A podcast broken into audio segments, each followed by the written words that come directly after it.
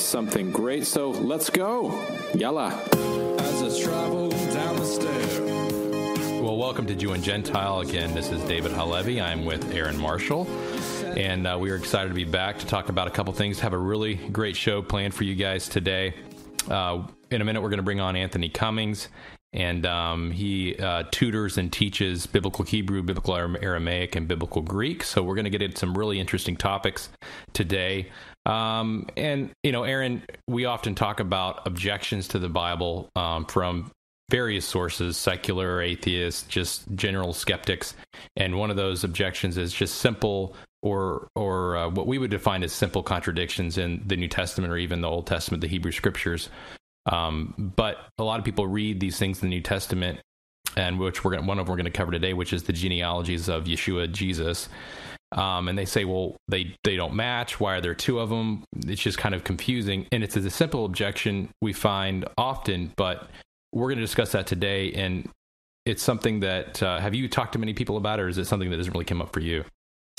I haven't really had a whole lot of people objecting about the genealogies to me personally. I'm excited to hear from from you guys uh, who know the stuff, uh, certainly that stuff a lot better than I do.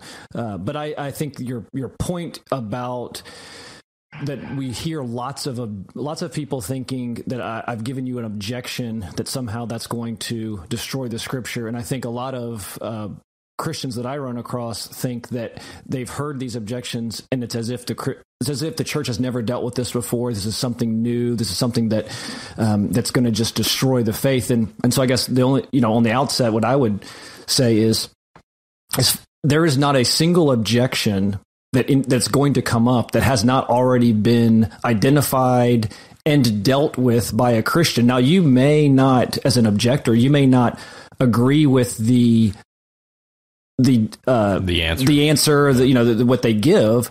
But the idea that somehow there are these all these objections out there that Christians are just sticking their head in the ground and they don't want to deal with is just not true. I just, as a quick story, I just remember when the in, internet infidels, which is always you know which is a good site. Uh, the internet, internet infidels came up with the blasphemy challenge. Have you ever heard the blasphemy challenge? No. That's where they had all these high school kids go on to uh, YouTube and deny the Holy Spirit because that was supposed to just remove them from the possibility of being a Christian forever oh. because they've denied the Holy Spirit. That's the only unforgivable sin, oh, right, uh, yeah. which I think is obviously completely taken out of context. right. But anyway, they came up with a list of 660 some, you know, 660 some contradiction, alleged contradictions in the Bible.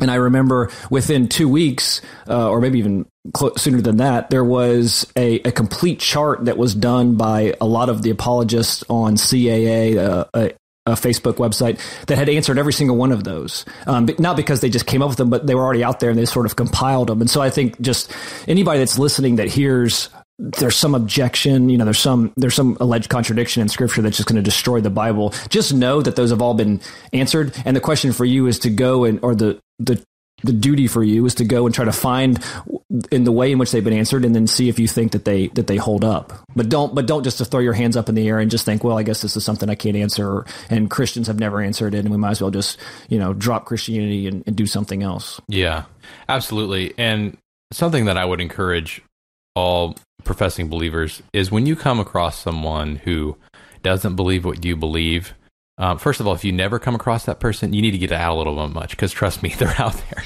I, I, disagree with myself most of the time. So you need to get out there and find some people that disagree with you. And then step two would be don't yell at that person.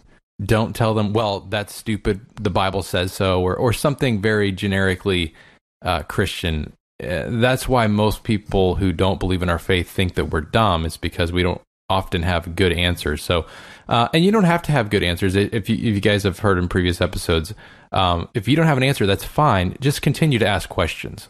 So if someone has an objection or, or they have, have a, con- well, the Bible contradicts themselves, just say, oh, okay, well, what do you mean by that? Well, you know, there's things that, that one guy says and the other guy says it's different. Oh, okay, well, well, how did you come to that conclusion?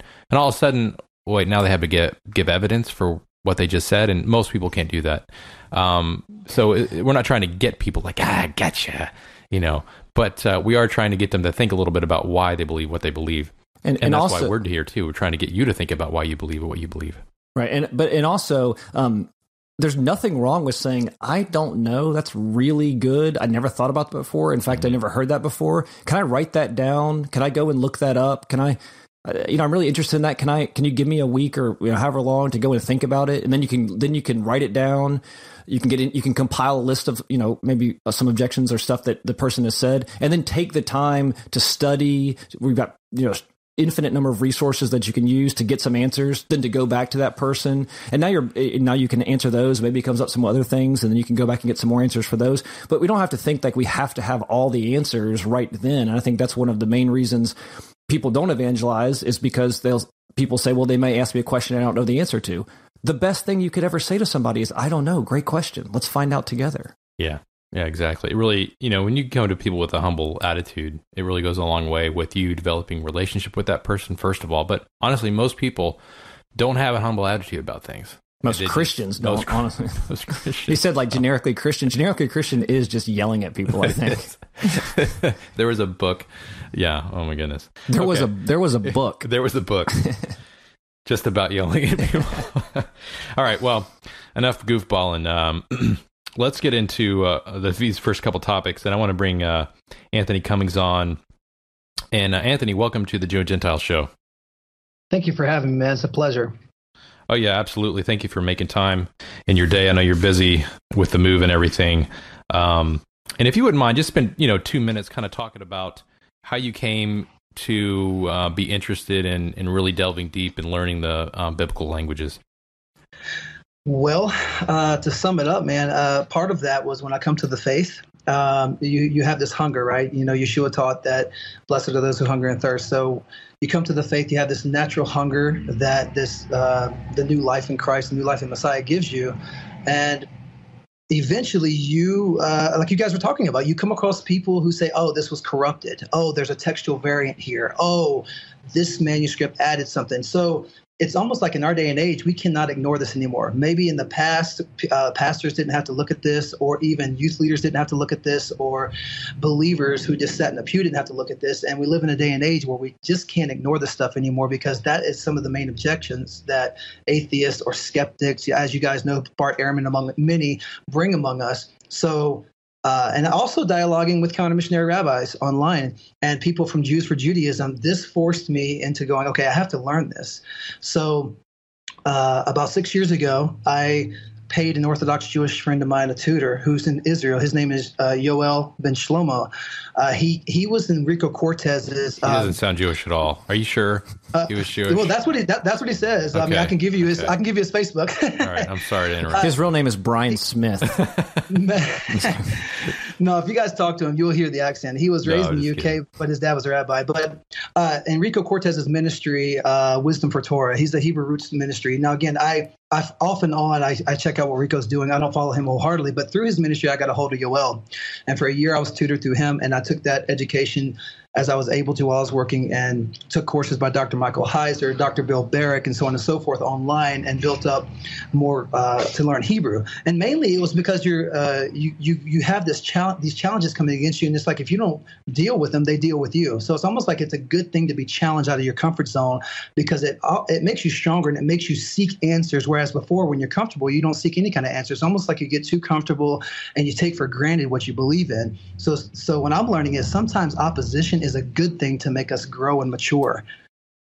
So that, yeah, that, that's that's the short answer. I uh, I totally agree with you in the sense of one one of the things we're trying to talk to our students about this semester is developing this growth mindset, and that's one of just intellectual curiosity.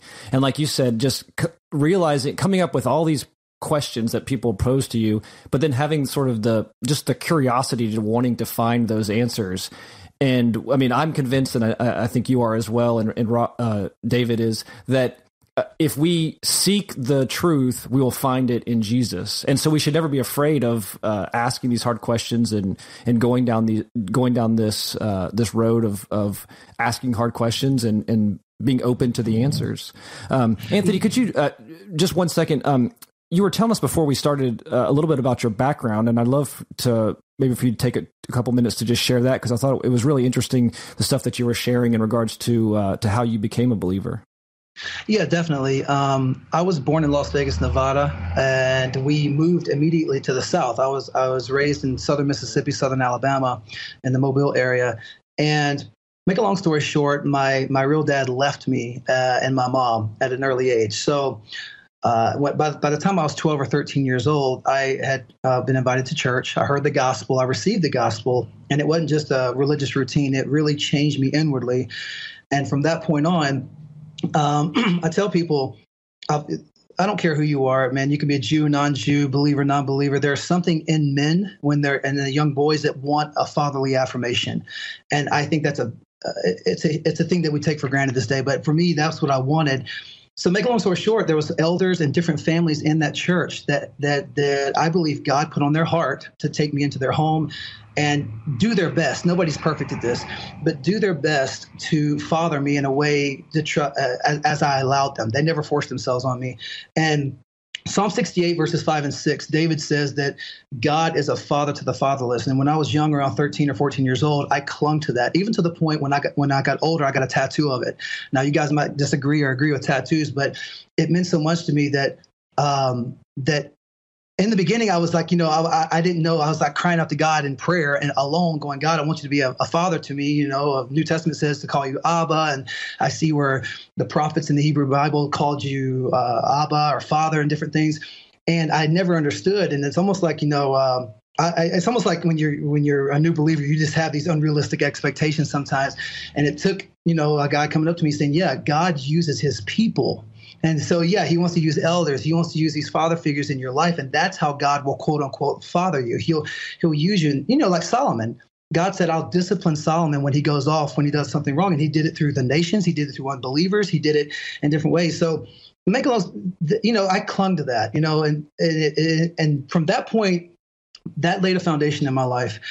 Um, so then I started doing music, helping out with music in the church. And then eventually you get to a point where you face these objections. And six years ago, that's when I started learning the biblical languages little by little. Start off with Hebrew, and then later on, grafted in New Testament Greek, and later on, grafted in uh, Aramaic. So that's where I'm at on my journey, man. I just think um, you bring up such an important point that we we love apologetics. We love getting into the you know to the to the deep questions, but but so many people their basic objection is how can I how can I love, how can I understand this love that you talk about from this heavenly father when I don't even know the love of my earthly father? And yes. so much of what we, what we, what we see with people is just hurt and and and we have all these great intellectual arguments and they're and you know we believe that what we believe is really true and but so much of what what people are going through like you said is just they just we just want someone to love us unconditionally and we have that in Jesus but we have to you know we have to be willing to sort of recognize that with people that you know lots of people are looking for you know good discussion and arguments but a lot of people they're just looking for somebody to love them unconditionally. And we get a, we get the privilege of introducing them to Jesus and it's pretty amazing. There's one thing you see i'll say this real quick and i, I won't take much time if, if you guys don't mind when when I look it's at the Jew like and Gentile show, Anthony. It's not the Anthony Cummings show. Okay. I'll be done with this. no, no, no, no. Go ahead. Go ahead. I'm just kidding. Uh, so, so, so the Jew and Gentile, so right. So the rabbi, Rabbi Shaul, Paul, right. He goes to Corinth and he gives them the gospel but there's interesting language in 1 corinthians chapter 4 verse 15 he writes in his letter he said i became a father to you. He says you guys have 10000 teachers. You have so many teachers among you but you don't have many fathers among you. It's a very interesting phrase that paul writes about. And he says but i came i became a father to you through the gospel right? I, I fathered you in the gospel. And he fathered timothy right? Timothy's mother was jewish but his dad was greek. Look at titus. He took these he said he called them spiritual sons. So there is this element. I, I don't want to get too wacky here, but there is this element uh, of spiritual fathering, if you could put it that way, or if you want to give it another name. There is this element of of a father raising up a son may not be your biological son, but raising them up in the faith, and it's still looked at as a father-son relationship in this you know spiritually, if you want to put it that way. Well, sure. I mean, obviously, God wants to see every family on this planet uh, that is a biological family be whole, if if possible, but you know, man is is fallen, and and God knows that man is corrupt, and uh, provides um, a beautiful family as dysfunctional as sometimes it, it can also be, though, um, in uh, in the church, in those who believe in Him and accept Him uh, and His plan on this on this on this earth. So, man, that's awesome. You know, that's really encouraging, and um, you know, I think it's I'm sure it's encouraging to our listeners as well. Um, so, getting back to kind of your background, and and you know, I'm a big fan of Michael Heiser as well. And uh, if our listeners haven't read Unseen Realm, I would highly recommend it.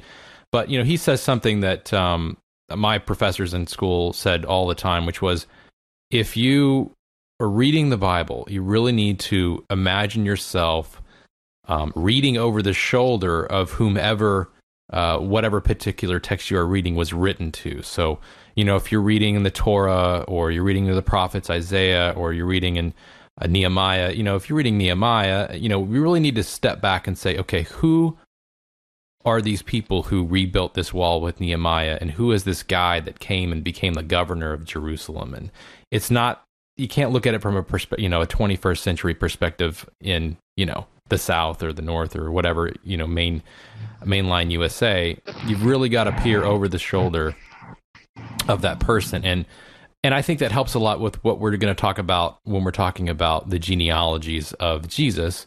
And um, I don't know, would you agree with that, guys? Or I mean, what's your kind of perspective on context? Go ahead, Aaron. Yeah, yeah. I mean, I think uh, you know, Greg Koukl has a, has a pamphlet, "Never Read a Bible Verse," and I think that's just the, what he means by that is um, we never ever read a verse singularly. We have to read it in context, and and in context, do, context does mean not only what does the paragraph say, but also trying to get understanding of what did the author intend it to mean when he wrote it, and I think one of the professor, one of the guys that I that I listened to in my hermeneutics um, studies said it can never mean what the it could never mean something now that it was that it could not have meant back then. Right. Uh, so I don't know what you guys think about that, but but I just see this so much, and obviously the the verse that I always use. Uh, taken off context is Jeremiah twenty nine eleven, where people just take that verse out of context, but they don't understand who it's written to and, and what it's written for. And so, yeah, I think understanding context uh, can save us from really bad exegetical fallacies by just understanding not only the context, but like you said, uh, knowing more about the author and um, the intended audience, and that's and that's certainly something that I just I haven't studied as much as I'd like to, and I'd love to, you know, study that more and, and learn from you guys. Yeah, definitely. I agree with you, man. I, and I highly recommend uh, Dr. Heiser's book, The Unseen Realm. And if you guys have the money to buy or download the Kindle of his 60 second scholar series, where he just takes little bits about you know how to study the bible different things. You may say well i already know how to study the bible but coming from his view you know how heiser does. He says he wants you to look at the hebrew bible through the through the lens of the ancient israelite the culture and the context. It's really really well done. He kind of explores uh, traditions that have overrode, you know, the contextual and, and the consistent witness of the scriptures. It's really, really good. It's like a it's just like a daily reading done by Dr. Michael Heiser. But I agree with you. Um, I would never say that the Gentile has to become a Jew, right? But there are things. I'll give you one example before we move forward. Mm. That that it can only be understood from a Jewish side. Uh, take for instance, uh, uh, David. I always wrestled with when Paul in Romans he quotes Deuteronomy, and he says that, uh, that that Christ or Messiah is not so far up in the heavens that you can't you know go up to you know that you have to go up there and get him. He's not so far in the abyss that you have to reach up and bring Christ up. And I'm sitting here going, you know, one of the major objections is, well, Paul is just completely misquoting Deuteronomy. You know, there's nothing about Jesus in Deuteronomy. Right. But you but you look at that, Dr. Craig Keener and other people have said, of course, this is midrashic speech and see the Gentile church, unless you study Midrash, now again, I'm not saying become part of the Jews for Jews for Judaism, this, that, and the other, but there's still a Jewish mindset behind Paul, even when he's writing to Gentiles. Uh, another example is, Gent- uh, is, is in Galatians, where he compares the children of Hagar with the children of Isaac. And he uses midrashic speech. He says, You guys in Messiah Jesus, you're the children of the promise, right? He says, You're from Isaac.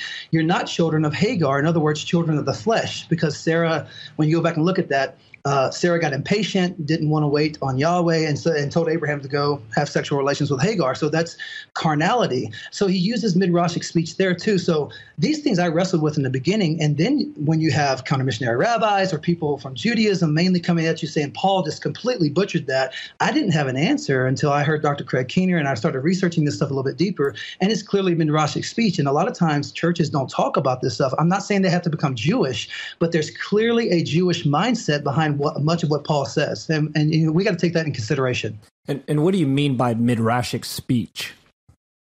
Well, it's like where Paul takes something from the Torah and he, he makes an application to something he's speaking about. So he's speaking about the gospel and Messiah, but he takes something from the Torah that doesn't have Christ in it, but he'll compare it.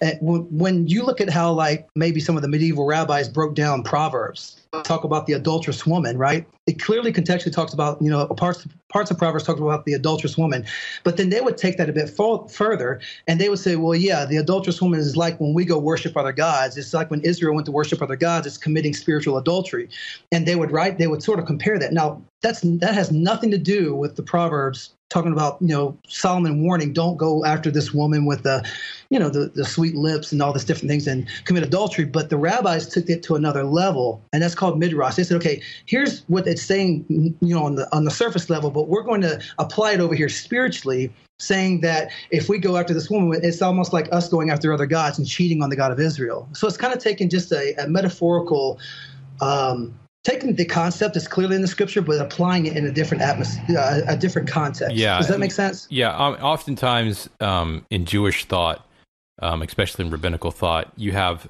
there's there's in Hebrew. I won't, won't go into what it's called in Hebrew, but basically, it's it's that every single contextual meaning in the Bible has multiple deeper meanings. Um, and so you might have the simple explanation, and then you have the more complex explanation, and then you have an even more complex explanation. It just goes mm-hmm. deeper and deeper and deeper. We're actually going to get in one of these when we when we talk about John here in a little bit. But then how do you? I mean, I guess this the question then comes: How do you not do what we were just talking about not doing, which is taking stuff out of context and uh, you know making it apply to me? In and I in, in and I could just say, well, I'm just I'm just taking a deeper understanding than than is on the surface. How do I how do I understand the difference between what you're saying, um, what Paul's doing, and that's in, in it's it's it's legal. I mean, it's it's it's acceptable, sure. and what other things that you would say would that people we know they're taking verses out of context, it's not acceptable. How do you, no, you know how do you that's how do you separate question. those two? And I mean, honestly, a huge portion of the Talmud and um, and all these areas where they do and go to those quote unquote deeper meanings or explanations, whatever they are, they're I don't I don't want to say garbage, but they're not correct. I mean, if you compare them w- with the consistency of biblical truth, um, you can't really they can't really re- be relied upon. They contradict Scripture, they contradict Mo- Moses or the prophets or whomever it is, and so many times, just as the same way that Christians get into trouble doing the same thing, they get into trouble doing those same things. Um, the only thing I can say with Paul is well that he was specifically discipled by um, Yeshua Jesus himself, and then also so were the apostles and and um, first century writers. So when they do it, Jesus himself does it, which we're gonna we're gonna look at a little bit um, here in a little while. So do you have anything to add to that, Anthony?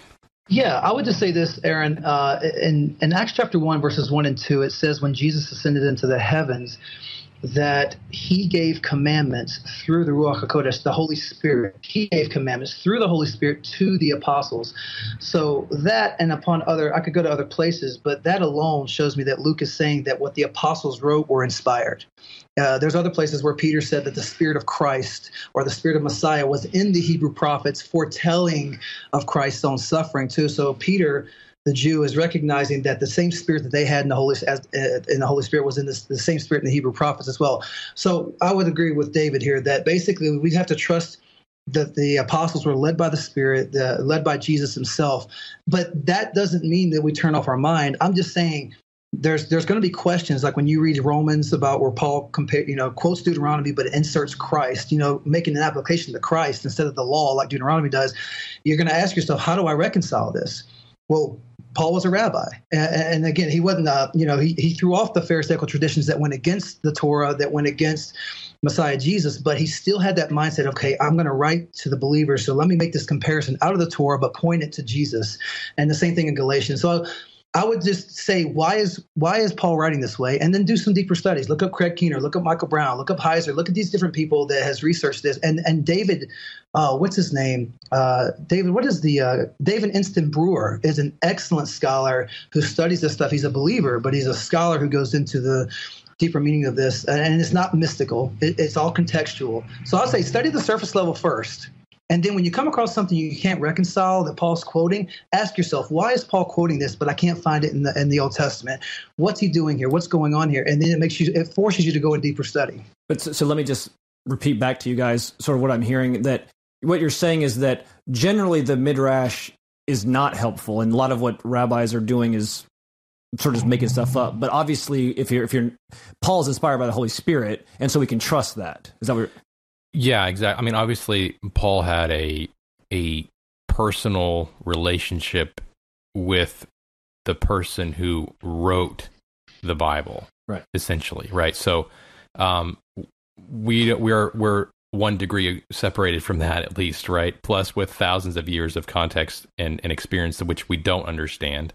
Um, but at the same time, we do have the Holy Spirit and we do have the helper that God has given us to help us understand these things, knowing that all these things, all these hidden things within the Hebrew scriptures that were unknown and then made clear to the apostles and Paul and, and others as well are also made known to us in a way that's only that, let me put it this way, knowing that Yeshua Jesus is the Messiah and that he is the Word, that he is um, part of the triune Godhead, and that when every time a prophet wrote that the word of the Lord came to him, it was actually the word. It was Yeshua. It was the eventual savior of the world.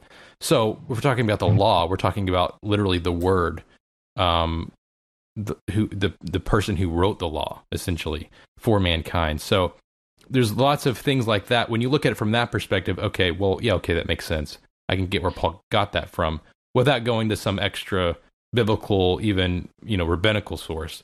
But at the same time, you also have to understand that, um, or you know, in general, a lot of Jews at that time had that mentality of they they knew these passages inside and out. They had them memorized, and so as soon as these pu- puzzle pieces were put into place, things clicked and said, "Oh wow, okay, that means this." And so we can do the same thing with tons of passages in the Bible, and um, Uh, it's just, it's kind of the revelation is, is, you know I go around and I do a lot of Passover seders and Aaron we you know we did one at Rosh Christi and it, it's kind of growing up in the church and seeing the communion take place in front of you and kind of getting that okay it kind of represents these things but then looking at it from the Jewish perspective and all of a sudden it's a mile deep. Hmm. And now I get wow this goes so deep and it's just one thing of this Passover seder which all goes back to communion right so it's it's those kinds of things. Right, and I would just say this too, Aaron, real quick, and I'll, I'll um, give it back to David here is that is that nothing uh, the only two places I know where Paul did midrash was in Romans and in Galatians and nothing he taught in the midrash goes against the Torah goes against what Jesus taught or anything. So it's I think what what David is talking about is the midrash by the rabbis that go against the Torah they go beyond the Torah go beyond you know and that's where you have to be very careful. Somebody says I have special revelation or special insight and that insight clearly goes against the contextual consistent and coherent witness of the scriptures and the character of God and so on and so forth, then you, are like, no, we, we, we're, we're told to test the spirits. First John chapter four, verses one through six. Uh, but there there could be another level of interpretation, and that's all it is. Paul didn't teach anything in the Midrash in Romans or Galatians that went against the five books of Moses or the prophets. He was just bringing it out for the Gentile believers to understand in Rome and also in Galatia. That's all it is. Right. Okay. Well, let's let's get into uh, since we're um, you know half an hour in here, we can get into our topic at hand, right? um, at least, so I have Ma- book of Matthew open, if, and if and if you're um, listening, you want to turn to uh, Luke as well. We have two genealogies of the Messiah, of the proclaimed Messiah. Um, and I know a lot of Jews who have come to faith actually just reading these gene- genealogies, especially in Matthew, because it starts out the book of genealogy of Jesus Christ, the son of David, son of Abraham. And you're in Matthew 1. In Matthew 1. And, uh, you know, a lot of Jews open the New Testament thinking it's going to be this anti Semitic book, and all of a sudden they're reading this very extremely uh, Jewish genealogy.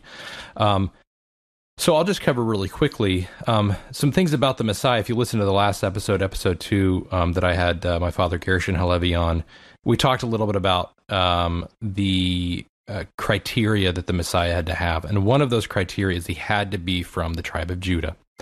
And so these genealogies lay out from both um, from two sides of his family that he is in fact from the tribe of Judah. But the main question is, and I'll pose for you guys to see what you what you think is. Main question that I get is well, if Jesus was supposedly the Son of God, um, why do we have his father's his earthly father's genealogy? So, just to, for perspective, the genealogy in Matthew is from Joseph, his earthly father, who, which the New Testament and Christianity lays out, was not his biological father, but he was in fact married to Miriam, Mary, his mother. And then the genealogy in Luke is his mother's genealogy, uh, which would make sense. But both are from the line of David, both from the tribe of Judah. And so I just want to ask you guys, um, and I have, uh, you know, my, I have an opinion that I've heard. I'm not really hard fast on it, but I think it's it's from a really good uh, scholar who is Arnold Fruchtenbaum. But um, what do you guys think of why is the genealogy in Matthew, who is the uh, the earthly father of Jesus, why is it even there? Any takers? You, you want to go ahead, Aaron, or no? Yeah, no, no, you go ahead.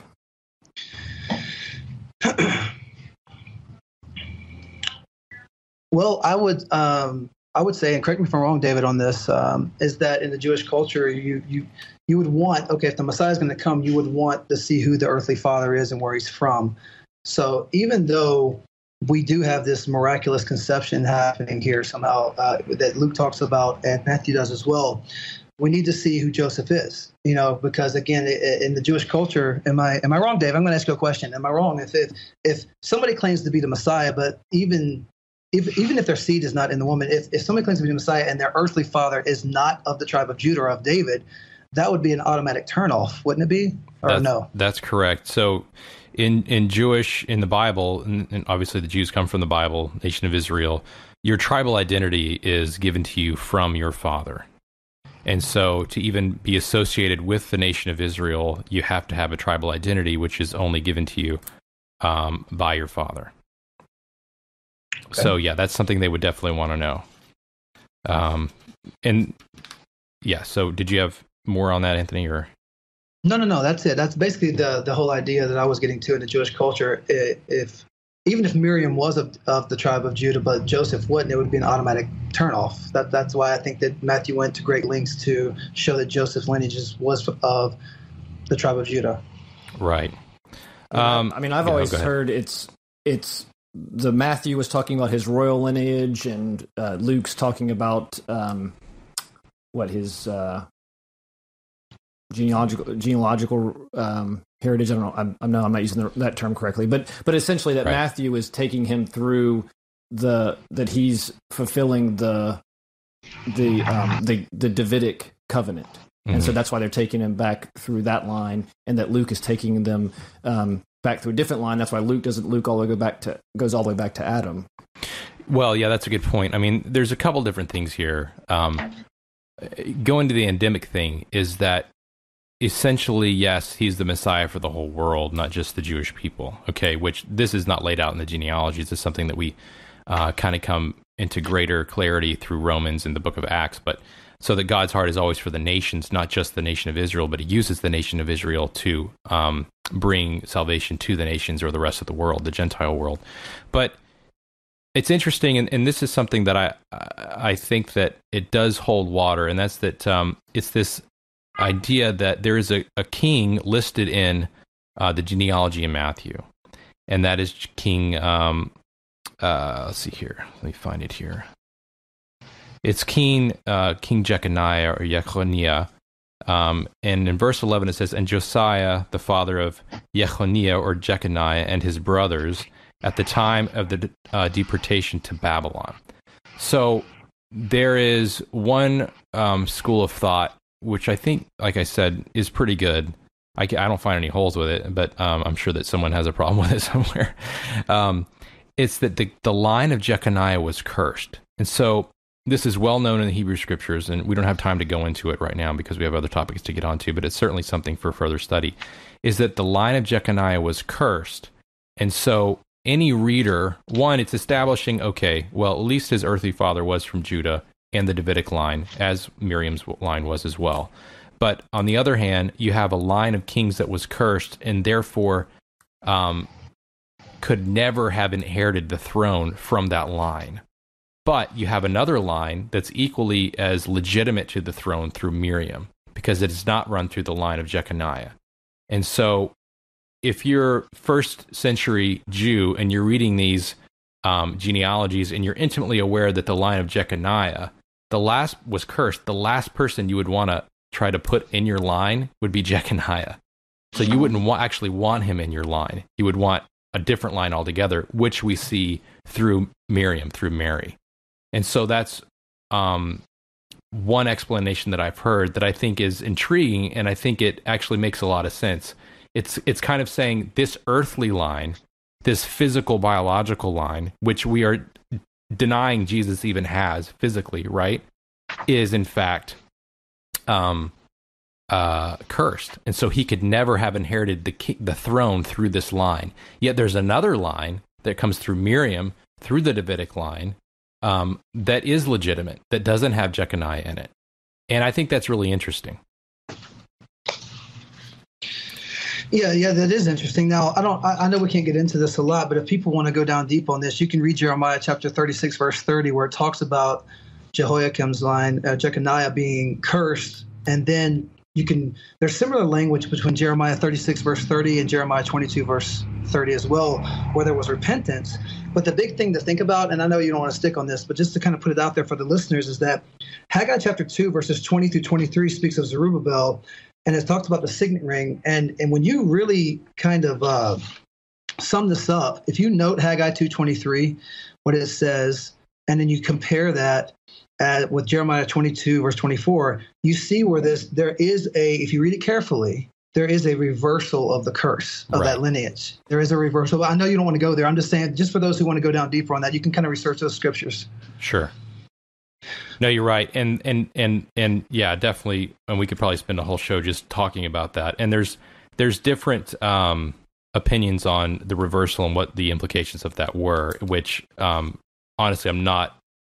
I haven't read as much on that side of the equation as I have on the other side, um, which I just presented. And I don't really know to hold to either one, but it's just a couple of possibilities. But the basic thing is for your kind of cursory view of these two lineages, um, they're there essentially to establish that either lineage is from the Davidic line, is from the tribe of Judah. Um, and uh, in case you haven't listened to episode two, which we deal with um, uh, this in greater depth as far as the as far as the tribe of Judah goes, but the, the the the Messiah had to come before the second temple was destroyed because he had to be from the tribe of Judah, the lineage of David. Um, and the only way to know that would be to look at the records, which we do not have. They were all destroyed when the second temple was destroyed. And so there's no possible way of knowing, even if the Messiah popped up today or someone claiming to be the Messiah, that he is from the tribe of Judah. Right. David, would you also say that there is a, especially in the uh, Orthodox Jewish community, there's this automatic assumption that every time the word seed is mentioned, zara in Hebrew, that it must come from the man, but there are some exceptions in the Hebrew Bible to that, like Genesis 3.15. Of course, yeah. Uh, so is do you think that's worth touching on or not really? Um, you know, it's, it's, yeah, within the ultra Orthodox community, I see what you're saying. Um, but uh, yeah, it's probably not something that our general listening base gets into much. I mean, um, okay, you know, so uh, I don't know how much we want to cover here because I think this next thing we're going to talk about um, in John is is probably more interesting. okay, no, no problem. But no problem. you have a good point though. But one, ahead, uh, so here's one last question that may yeah. may be of interest to um, to some to some people is that in, in you know, either Anthony or uh, David, the the genealogies do skip people. Do you agree with that or not? I mean, well, let me say this way: telescope. Was sorry? They telescope. Well, for instance, I mean, when it says so and so beget so and so beget so and so, doesn't always mean that they were their immediate father. Is that true? It depends on which genealogy you're speaking of. Well, okay, just in um, so let me ask you this: Would it be an appropriate? And this is um, maybe again, maybe off topic, but would, this, would it be an appropriate way to sort of count back the time and the years by just counting back genealogies? In other words, I mean, because my understanding was, and certainly correct me if I'm wrong, but that, that there are people in the genealogies that are missing. They're not complete. In other words, that we know if you compare the two, that, that they're not all, that there are certain people that are missing so that they're not, that it, you wouldn't then be able to use them to get an exact uh, specific year count or something like that. Whereas some people have done that in the past and I just was trying to. I mean, I'm just trying to understand if if, if you agree with that or not, because I've heard I've heard uh, both on those things. I don't know, Anthony, if you've got a thought on that. Yeah, I well the, the it's been um, it's been said by uh, Dr. Michael Brown and other people that uh, I think even um, Dr. Rydelnik of Moody Institute, Moody Bible Institute, and other people that say that Matthew purposely broke his broke his genealogy down to the to the royal to the main characters that that, that is in the royal line, uh, to the point where they even say that he did it purposely, according to David, the Hebrew word. You know, Dalet, uh, Vav Dalet mean equal 14. You know, so because it points to David, you know, it points to David, you know, being the son of David and the Messiah. So um, that's I, again, I can't say with absolute certainty that's why Matthew did it that way, but it is something to think about that there are 14 different people there are uh, broken down, and it, it, it does now you have to get into numerology. I'm not trying to say follow gematria of the rabbis, but that's that's something to put out there. What do you guys think about that? I mean, David, what do you think? Yeah, well, just to kind of define really quickly, gematria is a study of if you don't know in Hebrew, each character actually represents uh, a number, and so you can, um, for example, if you're saying just a real generic example would be um, Isaiah 53. So um, Yisha Hamish Vishalosh is one way to say it, or most people would say Yishayahu um, Nun Gimel. Nun Gimel. That means 53 in Hebrew. So there's two actually. Nun and Gimel actually have numeric um, values to them. Nun is a letter, Gimel is a letter. Um, so that's what gematria is. It's kind of the study of the numbers within Hebrew itself. Um, but to get on to you know that's really interesting. Actually, I never even I've never heard that Anthony. So that's really cool. Um, I'll have to read on that. Um, but like you said, it's hard to put any real hardline stake in the gematria stuff. Some of it's very Correct. interesting. Some of it's can really get you off track. Some and, of yeah, some of us way out there. we're really, we're really way. You get, you know, Kabbalah is a lot of that kind of stuff going on too. But um, to get back to Aaron's question, and I think specific instances, there's definitely what I would call telescoping, where you kind of have these generations that are skipped in some genealogy in Scripture. I think other genealogies in scripture, it's really hard to get around that. So once people take the idea that okay, if if if Matthew here is is telescoping his genealogy to go with more of this gematria theme or this Davidic number numbers theme, can't can't we just apply that to the genealogies in Genesis um, to say that well um, these there had to be because we can go straight from Adam to Abraham in Genesis, um, but can't we just use that same thing and say that we have more time between these people than what is shown. But Genesis, you know, uh, Moshe Moses does takes careful um, is is very careful to lay out exactly who begot whom and how long they lived and at what time period in their life they had the next person. So sometimes I think that works fine and it's it's obvious that there is telescoping, and other times I would say that it, there's not. Right, and and I would even say this: this is not a New Testament phenomenon. If you look at First Chronicles chapter two, verses thirteen through sixteen, and you really study that in depth, the chronicler there is not mentioning every generation. Right. He's mentioning main name. So this actually began in the Hebrew Bible. This right. is not nothing Matthew just pulled up out of the blue and said, I'm just going to mention who I want to mention here. It was already culturally laid out in, in Jewish tradition and Jewish culture. So it, it's not like he's making this stuff up. And you would think if he's doing this, that somebody would have called this out in the first yeah, century. Right. But nobody did. You know, but I so. think, and that's a good point that you make is that, and like you were saying even earlier, Anthony, of understanding Jewish culture helps me to deal with apparent contradictions, errors in the Bible, mm-hmm. because mm. I would have like some of these things, like you're saying with the midrash, where he's not he's not quoting it. Paul's not quoting um, the Old Testament exactly word for word, and then some of these um, chronolo- chronologies where they're not it's not specific person to person. If you understand the culture, that helps you to explain those things, and it, and it may cause, um, you know, some things that may cause you problems. You can say, okay, I, I, can understand it now better because I understand Jewish culture.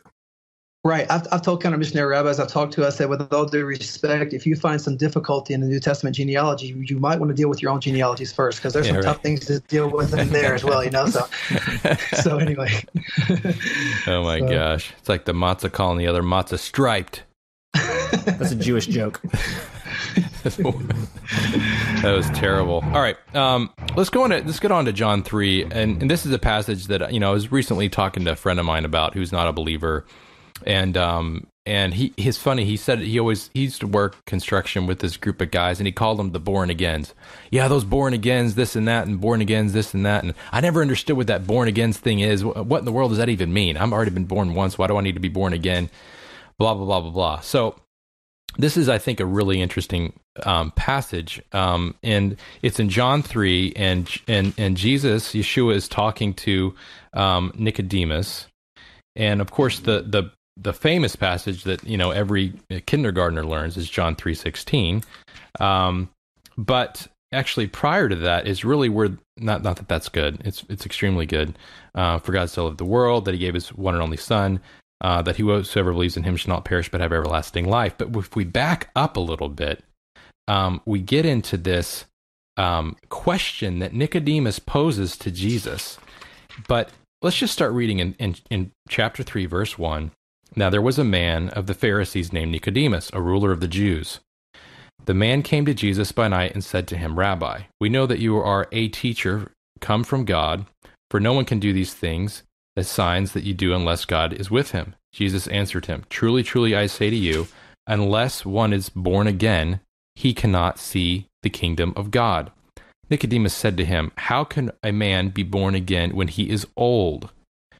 Can he enter a t- second time into his mother's womb and be born? Jesus answered, Truly, truly, I say to you, unless one is born of water and of the Spirit, he cannot enter the kingdom of God. That which is born of the flesh is flesh, that which is born of the Spirit is spirit. Do not marvel that I said to you, You must be born again. The wind blows where it wishes, and you hear its sound, but you do not know where it comes from, where it goes. So it is with everyone who is born of the Spirit. Nicodemus said to him, How can these things be? And Jesus said, Are you the teacher of Israel, and yet you do not understand these things? Now, I want to back up a little bit because this is the passage where we get the term being born again from. And it's critical. There's one word in this in this passage in verse 4. It says Nicodemus said to him, he poses this question, how can a man be born again when he is old? He doesn't say how can a man be born again? Question mark. He says when he is old. And then down, if we look farther, Jesus says, um, let's see here, are you the teacher of Israel? And yet you do not understand these things. Now, he didn't say a teacher, he says the teacher, and this is critical. And this is where we get into. Do you have a question, Aaron? Well, I was going to say, depend. What translation do you have? I'm sorry, ESV. Because okay, so the ESV, which is, and this I guess this is why translations are important, right? Because I've got the Holman Christian Standard here, right. and it does say a.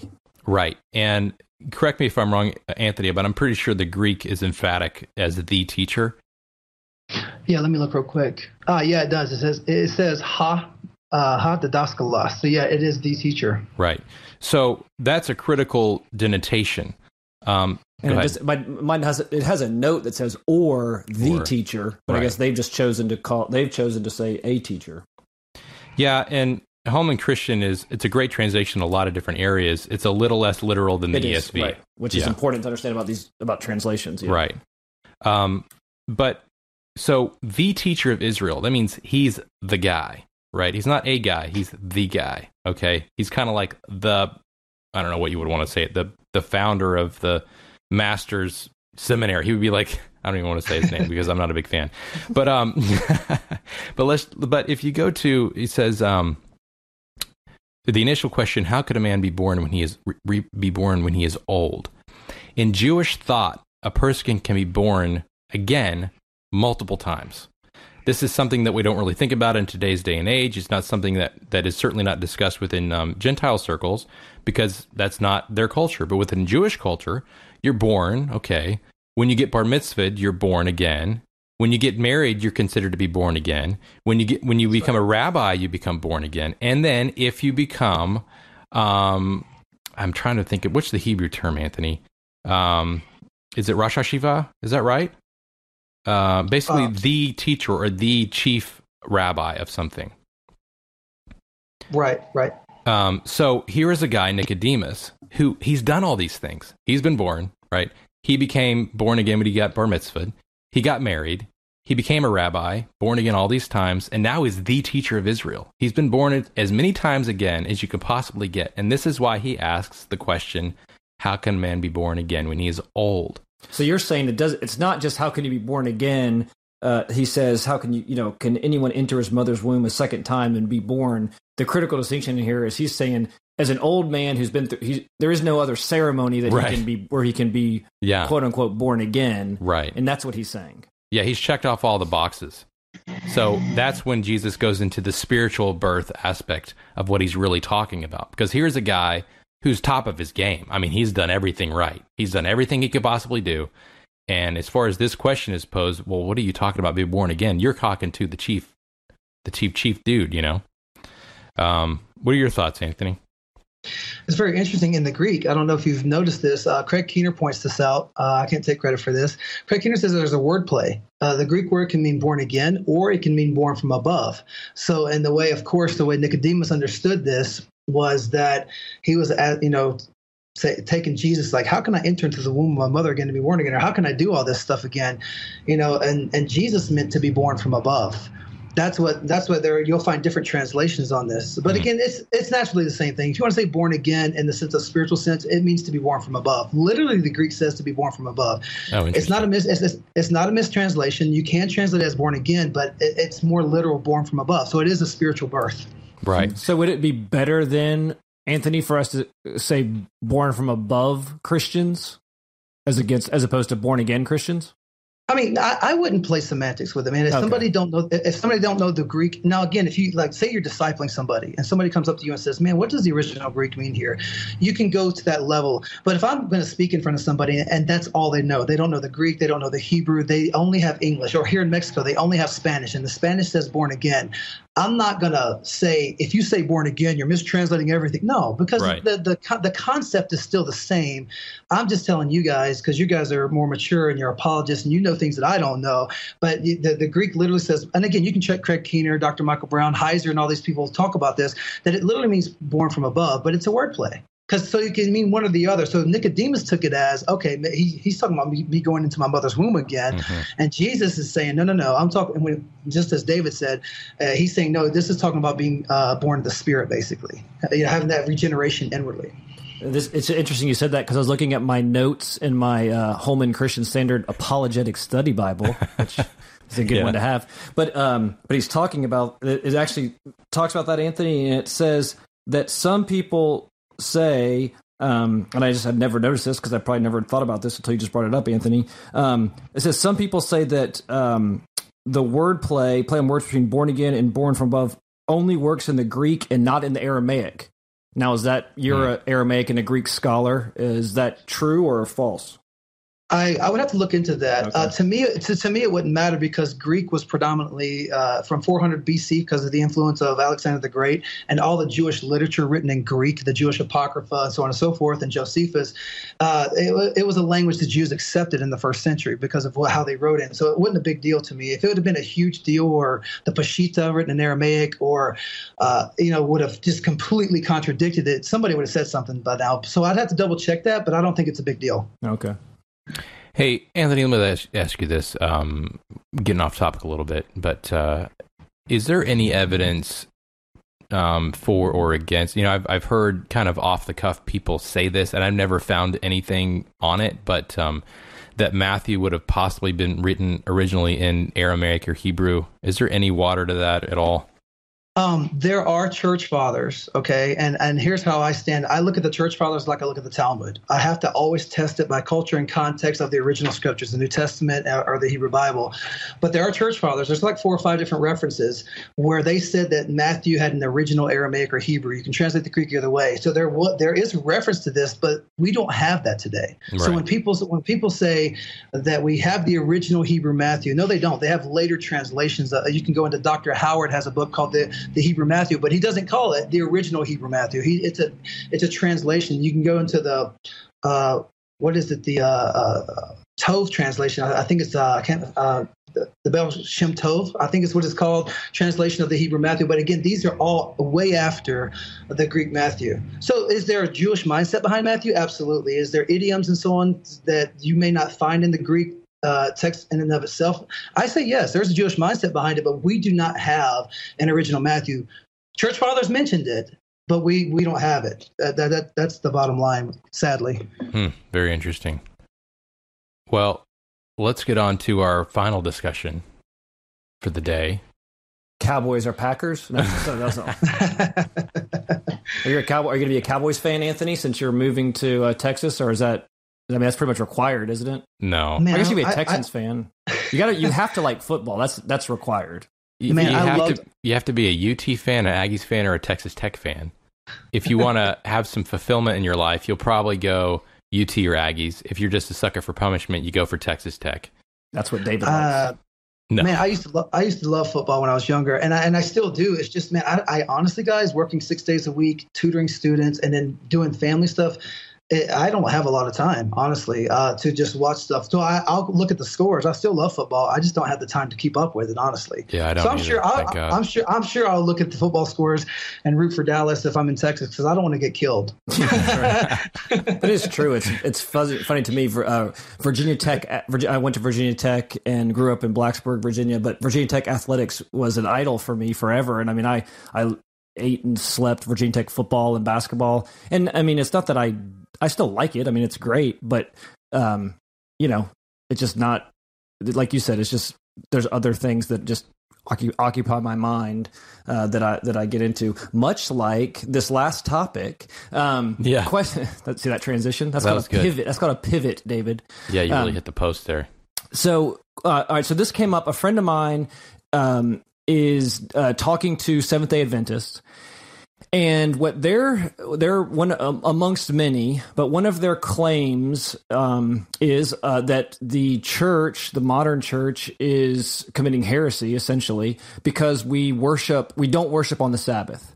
And one of the ways uh, that one of the I guess the ways they get there is they'll say that we um, that you know that we're required to keep the Ten Commandments and um, everybody wants the Ten Commandments on all the walls, and you know we want them in courts and all these things, and we fight to keep them up there. But then we don't keep the um, the, the the the commandment to keep the Sabbath, and so um, you know you guys are the Old Testament scholars, and so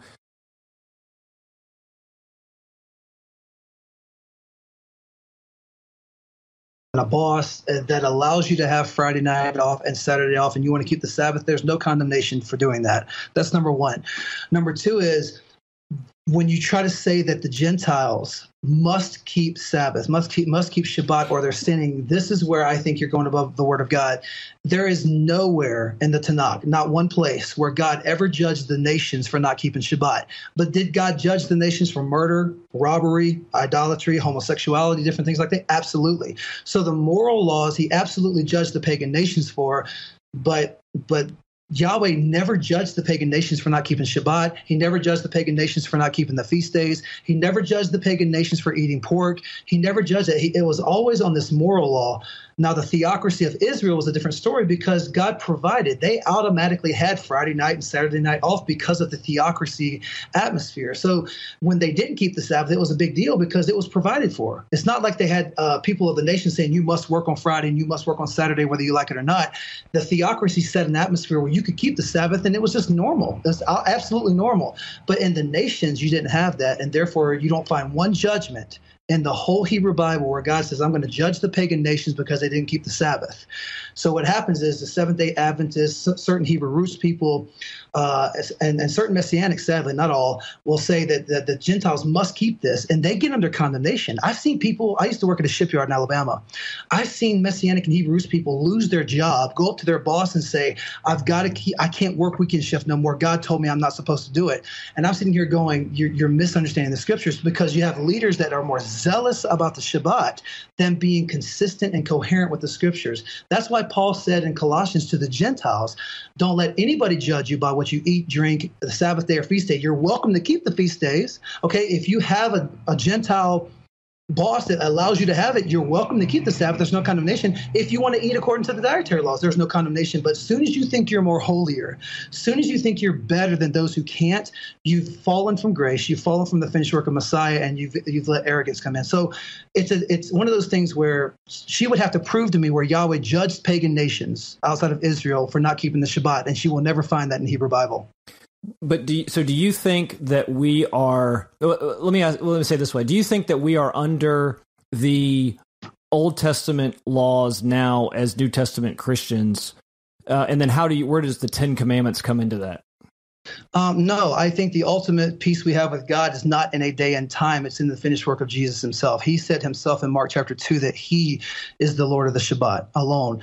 Um, in his finished work, we have peace with God alone. So I, I, again, it's not whether uh, I know people today. I know Gentile believers in Jesus and Jews, Messianic Jews that keep the Shabbat. That's fine, no condemnation. But that day and time does not give you peace with God alone. If you just keep the Shabbat day and time and you do not have the Messiah Jesus in you, and you don't have His finished work, then you're still walking according to the flesh. You're still thinking you're going to justify yourself by good deeds, and you're not. So. Um, true peace is in the in the Lord of the Shabbat Himself, Jesus Christ, Jesus the Messiah. And but then you see every other commandment taught out that uh, every other commandment are given. So um, I think that you don't see anywhere in the New Testament where Jesus or the apostles judge Gentiles by not keeping the Shabbat. In the Jewish atmosphere of the Gospels and the book of Acts, Gentiles that came in, I'm sure they did keep the Shabbat because it's a Jewish culture. But you're telling me that Paul went to Colossae, he went to Thessalonica, he went to Galatia and said, I don't care what your bosses say, you're going to keep the Shabbat. And if you don't, you're going to hell. Paul knew better. Paul knew that the Gentile nations never were judged for this in the Tanakh. So that's why he told the Colossians, you know, don't let anybody judge you about feast days, Sabbath, or anything like that. I'm sure Paul said, if you want to do it, fine, but this don't make you any more holier. Uh, because this was never given to you. Even Orthodox Jews, David didn't this right, and uh, according to the Noahide laws, Orthodox Jews even know that when a Gentile comes, that they're not forced to keep the Sabbath because they put them under the Noahide laws, and according to traditional uh, Judaism, because the Shabbat was never given to the nations to keep. You're free to do it with no condemnation at all, but as soon as somebody starts trying to force it as in an obligatory way, uh, then you're going against the Tanakh and you're going against the teaching of the apostles of Jesus. Yeah, uh, Anthony, that's that's exactly right. And I would like to uh, let me say a couple things on this. One, very basically, um, if you want to keep the Sabbath, if you want to keep Shabbat, um, keep the Shabbat. And if you that means that you think you're going to go to church on that day, that you have to go to church on that day, you need to go and read the scriptures and what what God said about the Sabbath. The Sabbath means rest. Shabbat means rest. Okay. And so the Shabbat means you stay at your house, you don't do anything, you don't do any regular work. Um, and so that can be defined a, a million different ways, which we could, you know, rabbinical law tries to do that. But the basic understanding is of the Shabbat is that, look, don't do any work, don't leave your house. They didn't, it's not even a day for worship. Okay. Worship was done at another time. It was just to sit and do nothing. That's the definition of Shabbat. Well, that's interesting because I didn't I never thought about that. But then essentially, what and again, not saying condemning a, a group of people, but if your Seventh Day Adventists are so sort of they they've put so much stake in this, and yet they're violating their own understanding of it by getting in their car and driving to Right. church Right. on, on the Sabbath. Yeah, and you know Anthony's exactly right. Um, so that's just one thing. It's just you That- want you want to do it. You want to keep it that. Yeah. fine, but Then stay at your at house home and don't, turn your lights on. And That's yeah, right. Exactly. Well, well, here's the thing. I, t- I told uh, I told a guy one time that was trying to force this on me. I said, "Listen, here I, I I- I give you an open invitation. Come stay with me and my wife. Come down here and evangelize with me. And I want you to tell the Mexicans here that work on Friday and Saturday. I want you to tell them to quit their job." Because they live week to week anyway, a lot of Yeah. these guys. And when they quit their job and their family goes hungry, you're going to be held accountable for God on Judgment Day because you're telling them to do something that God never forced on the nations. I said you would never go outside of your American culture where you're at, and, you know, and you're and as soon as you quit, and let's just I told this guy, I said, as soon as you lose your job, let's say you have to provide. There's no other choice. You have to work on Friday, Saturday, and Sunday. You get the weekend shift, and you say I'm not going to do it, and your and your wife goes hungry, and your kid goes hungry, and you're I'm not going to do it. I'm telling. Uh, Uh, is that responsible? First of all, you're being stubborn. Second of all, God never gave that commandment to the Gentiles. Now, again, you're free to do it, but you can't force it. Why are you trying to give a law to the Gentiles that the Tanakh never gave them? That Jesus never gave them, that the apostles never gave them. So, what I see, I see it as a misguided zeal, and it's almost a type of control and manipulation that actually destroys lives instead of giving them the true quote unquote Shabbat rest in God. Yeah, and and uh, and one more thing to piggyback on. Uh, that's that's right, Anthony, and those are good points. Um, one more thing to piggyback on the Noahide law thing is that, and Paul talks about this in Romans, and that the When you say that, do you just mean Noah? What is the Noahide? I mean, what are you meaning when you say Noahide? yeah, ba- basically it's it's a it's it's about- it's uh essentially it just means that the the world in general is under the governments of God, under morality. okay, right. Okay. So, so it's essentially the so moral it's not law? that the Gentile world isn't. It's essentially the moral law. Is that what you understand it to be, Anthony, as well? Yeah, it's basically the, the- it's commandments that God gave Noah. No, God never told Noah to keep the Sabbath. right. Right. He, he, he never did. So, but it was moral. Don't murder your man, because if you murder your fellow man, he's in the image of God, and so on. So, it was just commandments given to, like, like, like David's saying, it's just the moral laws given to the world. Right. So, and, and just real quickly, um, and this is very, very important, because it goes beyond the Sabbath and the Ten Commandments. And it's that, and Paul reveals this in Romans as well. But the Gentile world was never held account for any part of the law whatsoever. Um, and so, especially the Sabbath. But let's just But you, for- even the moral law. Well, no, the Or moral law i- is those. Okay, separated, okay. but but I would but I would even argue that not the moral law as laid out within the the, the Mosaic law, Within the Ten mor- Commandments. right? But the mo- moral law as laid out um, for all of mankind, just just just like it was wrong for Cain to kill Abel. Okay, that's, not on any tablet anywhere, but he knew it was wrong and he was punished for it. Right. Okay, um, and so I lost my train of thought. Thank you very much for interrupting It me, worked. Aaron. Um, no, but in generally speaking, and this is something that you and I witness to fellow Jews, I say as well. It's like, look, you have all these mitzvot, which just means commandments, right? And all this that you're supposed to upheld with no temple. Okay, forget about the Shabbat. Let's just, if you think that you're supposed to observe the Sabbath, Sabbath that means you better pay, take on the whole law, which is an impossibility because we have no temple. There is no system to follow. That's correct. That's correct. And um, so, uh, one other thing that they say is they separate the Ten Commandments from the rest of the Mosaic Law. Do you is that? Do you agree with that? Disagree with that? Does that even make sense, or is what do you think about that, Anthony?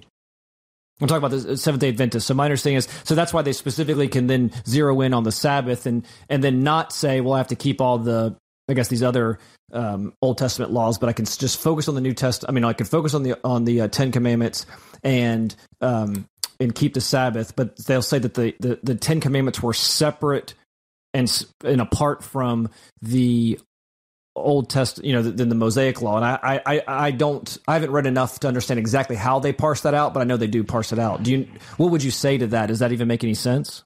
Um, I don't see that. Uh, well, I mean, I, well, here's what I'll say. In the in the apostles' writings of the New Testament and, and what Jesus taught, when when they're writing to Gentiles, they teach nine of the ten. And again, somebody would say, well, they're being deceptive. They left the Sabbath out. I would say, well, no, they recognize that this was never given to the Gentiles. Again, they're free to keep it. So it's one of those things. Uh, again, I just think it's a misguided zeal. When a Hebrew roots person or a Seventh Day Advent, and I was in the Hebrew roots for a couple of years, and I had to get out. There was some. It's a mixed bag. Some good stuff, some bad stuff You know, and like I said, I've seen people's lives destroyed over this. It's almost a zeal without knowledge. It's a well-meaning zeal. I'm going to keep the Sabbath, and therefore I'm going to be blessed. I'm sitting here going, okay, that's fine if you want to do that, but your peace only comes with Yeshua. Period. Right. Period. If you put the Sabbath day and time above the Lord of the Sabbath Himself, then you're going back under the law in the sense of trying to justify yourself by the law instead of the one who fulfilled the law and were justified in his finished work, period. So it's a very slippery slope. It's well meaning zeal that's misguided, if you ask me.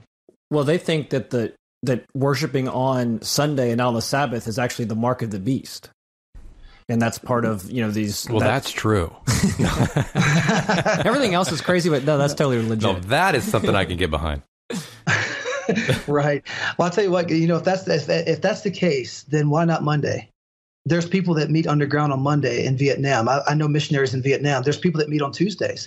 There's people that meet wherever they can meet, when they can meet, according to their job schedule, according to the culture and context there. And they just want to meet to get together and have fellowship in the scriptures and have the fellowship of God's Spirit. And they meet on whatever day they can meet uh, and God honors it because they're listening up the Jewish Messiah, both Jew and Gentile, honoring the finished work of Jesus. So, uh, if, if Sunday's the mark of the beast, I guess Monday, Tuesday, Wednesday, Thursday is as well. You know, so uh, this right. is the nonsense. It's very ambitious and zealous without any kind of substantial uh, substantial evidence or anything in the scriptures.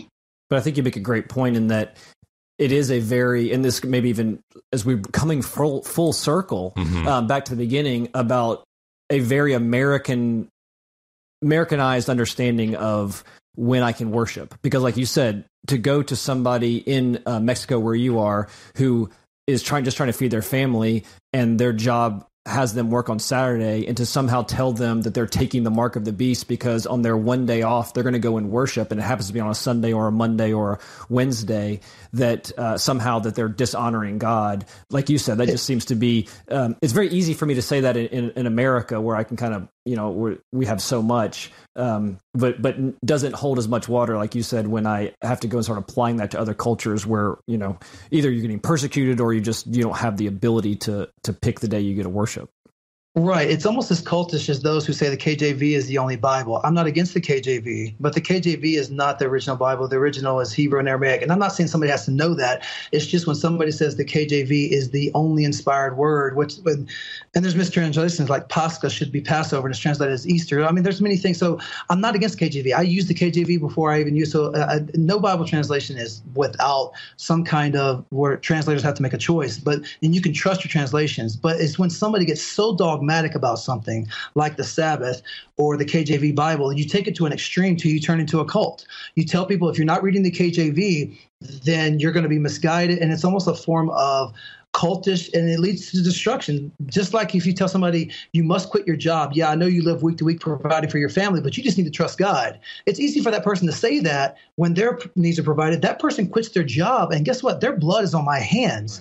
If I were to tell somebody that and they they can't feed their wife and kids. That's that we should walk with the fear of God. Again, I'm not telling those who keep Sabbath that they're wrong. I'm saying that you have the freedom to do that, but the ultimate peace comes in the finished work of Jesus, period. And if we ever put a day or time above his finished work, Galatians says if we add one thing to the gospel, we have fallen from grace. And and that's what I think these guys are doing in their well-meaning, ambitious zeal that is misled. Yeah. Amen. I think and again, going back to what we were even talking about at the very beginning of even your testimony and, and maybe even my testimony a little bit is um man what we're trying to do is introduce people to jesus and we can we can definitely um, make it much more complex than it needs to be and add all these things to it and uh, and make it this whole system of things that it it never was. And and we don't not that we're not that we don't take away and we try to make it something that it's not by stripping away all these things either but there's so much that we can add to a simple you know the, the, the gospel is not um, is is nothing more than than confessing with my mouth and believing in my heart right that jesus is lord and put my faith and trusting in him. Right. And aaron i would i would just uh, last thing man and I'll, I'll be quiet after this. I would ask your friend i would say show me one time in the Old Testament or the Hebrew Bible, even Jesus or the apostles, where they ever judged somebody for not keeping the physical day and time, that they said, we're going to mark this person. They're a heretic. They're not keeping the physical day and time, Friday night to Saturday the Sabbath. So therefore, we're going to mark them as a heretic. We're going to, or we're going to, or God judge them. They won't be able to do it. There's not one time that God ever judged Gentile nations that way. There's not one time where Jesus or the apostles ever judged Gentiles that way. So the burden of proof is on them to show you clear evidence. Most of the time they have to read into it, like Matthew 5 17, where Jesus said, I didn't come to destroy the law and the prophets, but to right. fulfill them. They have to read presuppositions into something that the that the context doesn't say. That well, that's most that's why it's misled. Well that's that's exactly what I was going to say is that that's what they would go to. But the question is, um, but Jesus was doing some Jesus was fulfilling the law. So Jesus was under those requirements, right? So he he was he said I didn't come to um to to abolish the law, and you know, and I didn't you know every every jot and every tittle. I mean, it's all I'm, I'm keeping all of that. But because he kept it is how is now why I can have my rest, and now I don't have to put myself back under that. Right, and you can read the context. Uh, Jesus starts with the law and the prophets in Matthew five seventeen. He ends the, with the law and the prophets of Matthew chapter seven verse twenty. Everything in between is what he's talking about. Start with Matthew five seventeen, end with Matthew seven twenty. Begins with the law and the prophets, ends with the law and the prophets. Read everything in between, and that's the context of what he's talking about. Right, and and and I, I think there's probably there is most likely some listeners out there because uh, you know I come there's across listeners out there but well, this category, oh, yeah. Okay. Uh, I mean, there's five total, and maybe one of the five um, it comes into this. But you know, a lot of the listeners, and I know that Anthony, you've run into this as well, are sitting there. Well, I'm a spiritual Jew, so therefore it applies to me. Um, and we don't have time to go on this because we're at the end of the show. But perhaps we could do a show on this before. But nowhere in the entire Hebrew Scriptures and New Testament is there anything closely even ascribed as someone being a spiritual Jew. Um, it simply does not exist. Um, Jews are a physical people, descendants from uh, a people group, the Hebrews, and uh, it's a it's a it's a nationality. It's not even really an ethnicity. It's a nationality that ended up being an ethnicity because God picked a single people group of people. People group of people. That's Is that right. It's like a purple, yeah, purple people leader, purple people leader, people group of people. um, but I want to encourage people who think that they're spiritual Jews to study just study the text and see if you find any um, evidence for that. And I assure you that there's not. There is nothing wrong with being a Gentile. Just as there's nothing special about being Jewish. It's just that um, God picked a specific people group to work out His plan, and therefore they have certain responsibilities, both and take on certain birth, burdens, both good and bad, that the Gentile world does not have to burden. Um, so in, in, in many respects, it's actually you get a lot of the good without of the bad. Being a Gentile, there's nothing wrong with it. Be a happy goy, be a happy Gentile, and uh, and thank God that um, there is a people group that uh, has taken on that burden. David, can I say one thing before we end the show? Is as long okay? as it doesn't contradict me, yes. no, it's not going to contradict. It's actually going to it's going to put the icing on the cake, bro. Just kidding. Um, so here's what I like to say: when somebody wants to, uh, and, and, thank God for the Jewish people. There's uh, the New Testament says that they preserve the oracles of God and they were used of God, and they and they, and they will have the end days where God is going to move mightily upon Israel. I'll look for that day, and I'm in debt to the Jewish people because I wouldn't even have Jesus without you guys. You know what I'm saying? So I, am in debt to them, and I'm in debt ultimately to God using them. So the righteous remnant. But here's what I'm going to say: when somebody wants to uh, act, act like that the Jewish people are better than them, they have to just remember that Abraham, according to Joshua chapter 24, verses 1 through 3, it says that he worshiped other gods with Nahor and his dad Terah. They were idol worshippers. And this is Yahweh speaking through Joshua. He's prophesying over the nation of Israel. So it was by God's grace that Yahweh calls Abraham to himself out of his idolatry the, the you know, Achare Elohim, other gods. Moses said other gods are demons, according to Deuteronomy 32 17. Mm-hmm. Abraham was an idol worshiper. He was a pagan. He was a Gentile. By God's grace, he calls him to himself. And then later on, when he repents, Genesis chapter 14, verse 13 says, Abram the Hebrew. But see, he wasn't Hebrew in the flesh. He was Hebrew because he left the idolatry to follow the one true God, and God used him to birth a nation. So the origins of Israel came from a Gentile pagan. So anytime somebody wants to say, well, you know, uh, the Jews are better than the Gentiles. I'm sitting here going, wait, your your nation was born out of the grace of God, calling a Gentile to himself, and then using him to bless the nations by his faith. So I, I think we both get humbled. Gentile and Jew come to the same Savior, come to the same humility and grace of God that we need together.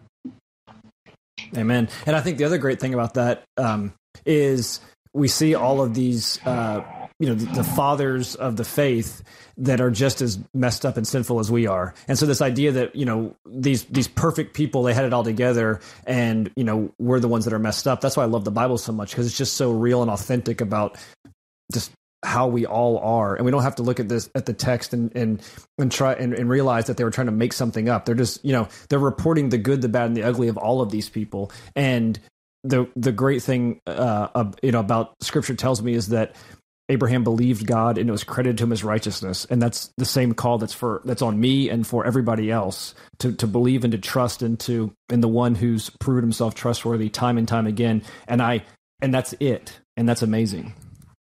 Amen. Amen. That is amazing. And um, Anthony, we just want to thank you so much for coming on with us, the Jew and Gentile show. And uh, man, it'd be awesome to have Anthony back sometime, huh? Yeah, that'd be great. Thank you so much. Um, I really appreciate this stuff you're talking to. Uh, tell me, uh, I mean, all this was was really good, but I'm excited to go talk to uh, my friend uh, now about some of the things that you were saying um, in regards to the Seventh Day Adventism. But yeah, we'd love to have you back on when we when, when we get our fourth listener. We'll, That's uh, right. We'll, celebrate by bringing you back on. Well, Anthony might be a listener now. Well, he's four, and my I mean, wife. If he's and, on the show, he might. We might have three again. Yeah, my David's wife, my wife, and now Anthony. So we got three. Yeah. Yeah. There you yeah. Go. And I listen to us too. I don't. I don't even listen to us. You don't. That- you don't, do you? I got to listen to us way much, way too much because I got to edit this stuff. Um, but uh, yeah, Anthony, thanks so much. And for for our listeners, I mean, I'm sorry, we, we treat you like you're five, but you're you know a couple hundred thousand. We appreciate that. yeah. And uh, um, uh, if you go to Jew and Gentile podcast at gmail.com, if you want to email us, we would love to take your questions. Uh, what, what? But also, Anthony, um, I know you. You know, you you tutor in Greek and Hebrew. If you wanted to give out your information, so anybody that's listening, um, I mean, I'm I would love to. Um, that's I, I, I don't have any knowledge in the biblical languages, and I would love to study that in my spare time. Mm-hmm. But uh, when I get some spare time. But anyway, would you give out your information? And if if people are interested, can they contact you, or how's that work? Yeah, yeah, definitely. First of all, I want to thank you guys for the time. It was a real honor, I enjoyed it, man. So uh, I hope my prayer is that God will bless you guys. I, I told uh, David when we were when we were talking before we got on the show, I said, "Man, it's I, I love I love the vision how you have a Jewish believer in Jesus and you have a Gentile believer in Jesus, and coming together because David is going to be able to bring people that that can introduce Jewish concepts to us Gentiles, right? And then it'll be hopefully by God's grace, by God using us to bring them. A, there'll be both sides, and that's what I think is going to be really great about this podcast. So I, I pray God's blessing on you guys, definitely. Um, and like I said, I go I go at the uh, student's pace. So if somebody's interested in being coached in the languages or tutored or whatever you want to call it, uh, you can email me at Anthony J Cummings, A N T H O N Y J C U M M I N G S. There's no spaces. And after that, there's still no spaces. 230581. I know it's pretty long. Anthony J. Cummings, 230581 at yahoo.com. And I'll, I'll definitely be in touch with you. And we go at your own pace. So it's not a pressure. So if you have to stay on a lesson for three or four weeks, that's fine because that's what that's why I call it coaching. We go at your own pace. So if you're interested, contact me through Facebook or through uh, or through email, and we'll get back with you. Yeah, that's a good point. Your Facebook page is is really easy to find. Is is the Biblical Language Forum? I can't remember if that's private or is that public. Um, it's private, but if somebody wants to know, uh, if, if somebody wants to uh, see what's going on, there's people, there's students that, that, I'm coaching in there, and there's other people that are not students that will watch some of the videos when I do some language breakdowns. But if anybody's interested in joining the Biblical Language Coaching Forum, it is a closed group. Just send me an invitation, but also let me know who you are because they're troublemakers. So say, hey, I heard this through, say I heard this through Jew and Gentile podcast, and I'd be, let me know why you're coming because I want to keep the troublemakers out. That's all. Yeah, that's a good point. So you, but I don't know how I got it. But you let David in. I did let me in. let me tell you. Let me tell you guys something. If you want to really understand the work that goes into uh, really studying the text, go on and, and get it. Get somehow you know make some story up about how you're a good person and get in the biblical language forum like I did, and then watch some of Anthony's videos and how he breaks down the text. It's fascinating. Um, I know just enough to to really um, think I know something, but he is really an, uh, a really good expert um, it's fascinating, and it makes you realize that you know what um, I need to do a little bit more than just read my Bible. I really need to actually study what it's saying. Not only that, but it, it, helps you understand why people have different points of view of why they believe what they believe on the tertiary issues. Issues is that right? Um, in other words, you know, we have disagreements about stuff. Aaron and I don't agree with everything about everything with each other. Anthony and I probably don't agree with each other on everything. Um, and a lot of it goes back to just these different little nuances that it's not right or wrong, maybe to translate something a certain way, but it's just that we may not understand um, exactly what they were meaning when they used a specific word, and so we have to study that and really delve deep and try to figure it out for ourselves. Um, and you know the lord helps us do that as well but uh, anthony thanks again so much again uh, contact us at uh, jew and gentile podcast at gmail.com also go to our facebook group jew and, jew and gentile and get your uh, get your blog site correct this time. Oh yeah. So if you've been listening, um, I haven't been giving the right website, my own website. It's apologeticsworkbench.com. That's www.apologetic. You know what? I don't even know if it's plural. I don't even know. Just Google apologetic workbench or Jew and Gentile podcast. It will pop up. It's apologeticsworkbench.com. Anthony, I know his own blog better than he does. this is terrible. Um, but uh, yeah, if you Google it, it will come up in the search engine. Um, but uh, apologeticsworkbench.com. Thank you, Aaron.